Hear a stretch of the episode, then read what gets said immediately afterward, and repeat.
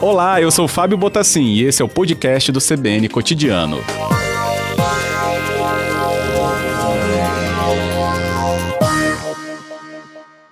Vamos avançar também agora, né, 4 e 13, para falar um pouco sobre a Associação Médica Brasileira, AMB, que emitiu um posicionamento conclamando a população a se vacinar contra a Covid.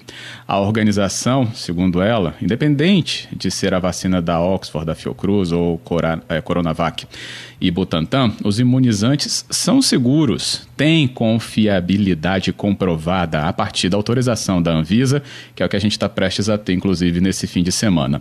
Esse, esse posicionamento, nessa, essa, esse anúncio conclamando a população e, acima de tudo, a conscientização chama atenção.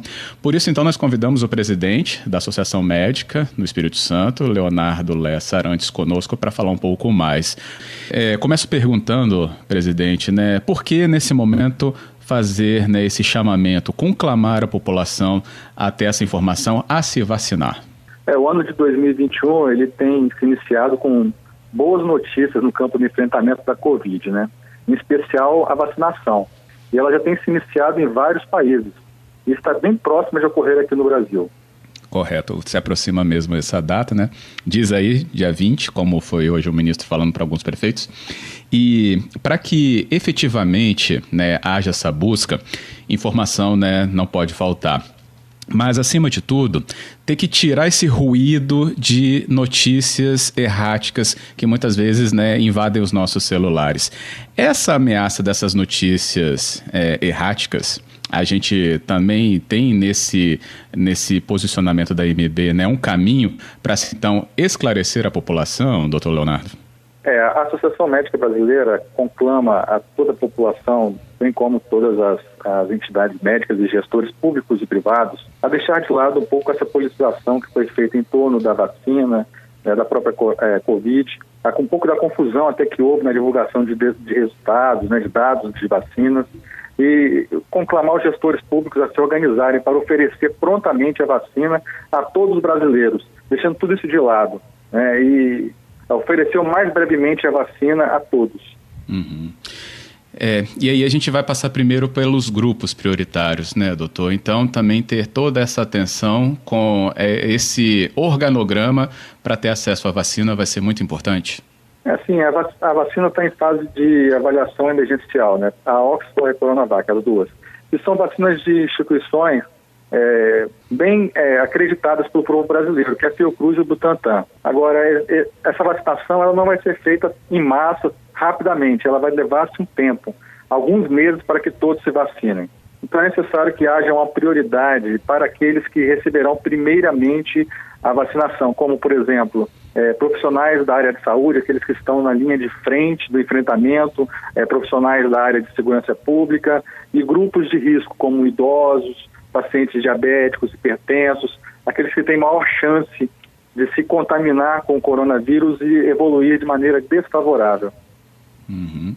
Lembrando que Leonardo Lessarantes conosco é o presidente da MB Espírito Santo, né, Associação Médica do Espírito Santo, a AMES, né, melhor dizendo, né, doutor? Bem, sobre o potencial que a vacina tem para ser esse divisor de águas, então, né, nesse combate à pandemia, né, essa crise sanitária. Por que, que ela é esse potencial divisor desse momento, então, de enfrentamento ao novo coronavírus? A, a vacina tem o potencial de diminuir a quantidade de casos graves, reduzindo a quantidade de pacientes internados. O que, que nós estamos vendo hoje é um aumento exponencial da quantidade de pacientes infectados e internando e ocupando leitos da rede pública e privada de saúde, inclusive leitos de UTI. E há um momento que nós estamos de exaustão na oferta de leitos, comprometendo não só os pacientes que têm é, coronavírus, que estão infectados, como aqueles pacientes que também têm outras doenças que continuam existindo, né? Os infartos, os AVCs, aqueles que precisam de cirurgias, aqueles que precisam de cirurgias eletivas. Nós vimos agora, recentemente aqui no nosso estado, que as cirurgias eletivas foram suspensas. Quantas pessoas não, são, não estão sendo prejudicadas com, esse, com essa medida emergencial? E a vacina tem o potencial de reduzir a quantidade de internação de pacientes, esvaziando os hospitais com esses doentes e dando é, normalidade ao nosso tratamento de outras doenças. É, esse exemplo né, das cirurgias eletivas sendo então né, adiadas é um exemplo né, do, impacto, é, do impacto que essa pandemia traz para o atendimento à saúde. E esse impacto, né, é, a gente tem outros tão graves hoje, né? Eu tô, desde a hora do almoço que eu vi alguns vídeos de Manaus sobre a falta de oxigênio também é, para o atendimento à população, com a baixa oxigenação que essa doença específica traz, né, para esses atingidos.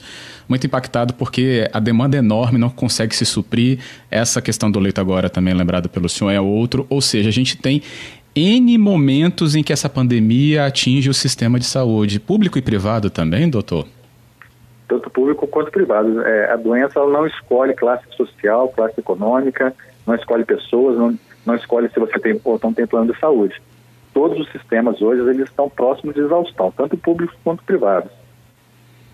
Ótimo, ótima explicação. Agora, Leonardo Lessarantes conosco, né? O presidente da AMES aqui com a gente, ainda pode responder dúvidas que os nossos ouvintes falam aqui. Essas vacinas serão gratuitas para toda a população, como a Silvia pergunta agora também aqui, presidente? Sim, as vacinas são gratuitas. Não é, não, inclusive, não está previsto pelo governo brasileiro a disponibilidade de, de vacinas para as clínicas privadas. A princípio, toda a vacinação será gratuita. Uhum, ótimo. Tem uma solicitação aí da rede particular, mas é incipiente ainda uma discussão em relação a isso, correto? Correto, ainda não tem nada definido em relação a isso. Quais são as associações que estão incluídas é, nesse pedido aí é, para a população, então, ter essa consciência, né, conclamando a vacinação? Quantas, né, só para a gente ter noção dessa representatividade de um pedido assim? A Associação Médica Brasileira, ela representa todas as associações médicas estaduais. Então nós temos aí associações de todos os estados, Espírito Santo, Rio de Janeiro, São Paulo, todos os estados. Uhum. Junto com essas associações federais, né, as federadas, nós temos também a sociedade de especialidades médicas. Aí nós temos sociedades de cardiologia, infectologia, é, epidemiologia, endocrinologia, cirurgia, são várias sociedades de especialidades médicas que estão é, conclamando junto com a Associação Médica Brasileira que nós deixemos de lado essas, essas nossas diferenças e, e, e conclamar a população para é, que faça a vacinação. A gente sabe que resistências ainda vão acontecer. Como o dirimi, o é, que, que a gente poderia utilizar? Né? A gente tem aqui, claro, na CBN, momentos de entrevistas, de reportagens, né, de conversas. É, o que, que ainda a gente vai ver é, quando essa vacinação começar? Campanhas publicitárias, né, a ida aos veículos de comunicação, é, como o senhor faz aqui, né, representando também a associação, mas todos os envolvidos né, nesse âmbito de se esclarecer a população terão mais voz agora também para que essa vacina chegue, então, de uma maneira eficiente, né, na chegada dela ser eficiente à população? É necessário realmente que todos os envolvidos eles se pronunciem nessa hora, não só as instituições médicas, como todas as categorias de saúde e também as governamentais. Nós lembramos que nós estamos tratando da Anvisa. A Anvisa é um órgão técnico e de credibilidade, e sempre foi isso no Brasil. Ela vai autorizar apenas o uso de, de vacinas seguras e eficazes no tratamento da doença. Então nós não, não precisamos ter este tipo de receio. Isso aí. Bem, a gente vai ter um momento também, né, é, aqui no caso, presidente, sobre as questões ligadas a uma segunda dose. E aí a população também vai ter que estar atenta a essa informação, né, de uma segunda dose, de uma segunda ida a receber, então, o complemento do imunizante. Portanto, é, não é uma questão que se encerra né, quando se receber e a imunização né, nesses grupos com essa divisão, mas teremos que estar atentos nos momentos seguintes também. Sim, é. lembrando que se trata de uma, uma vacina de uso emergencial, né? Algumas dessas vacinas, elas prevêem a segunda dose, como por exemplo a de Oxford, que tem um nível de, de eficácia de torno de 70%. É, nós ainda estamos longe do ideal, estamos longe do ideal. É, são as primeiras vacinas que estão surgindo.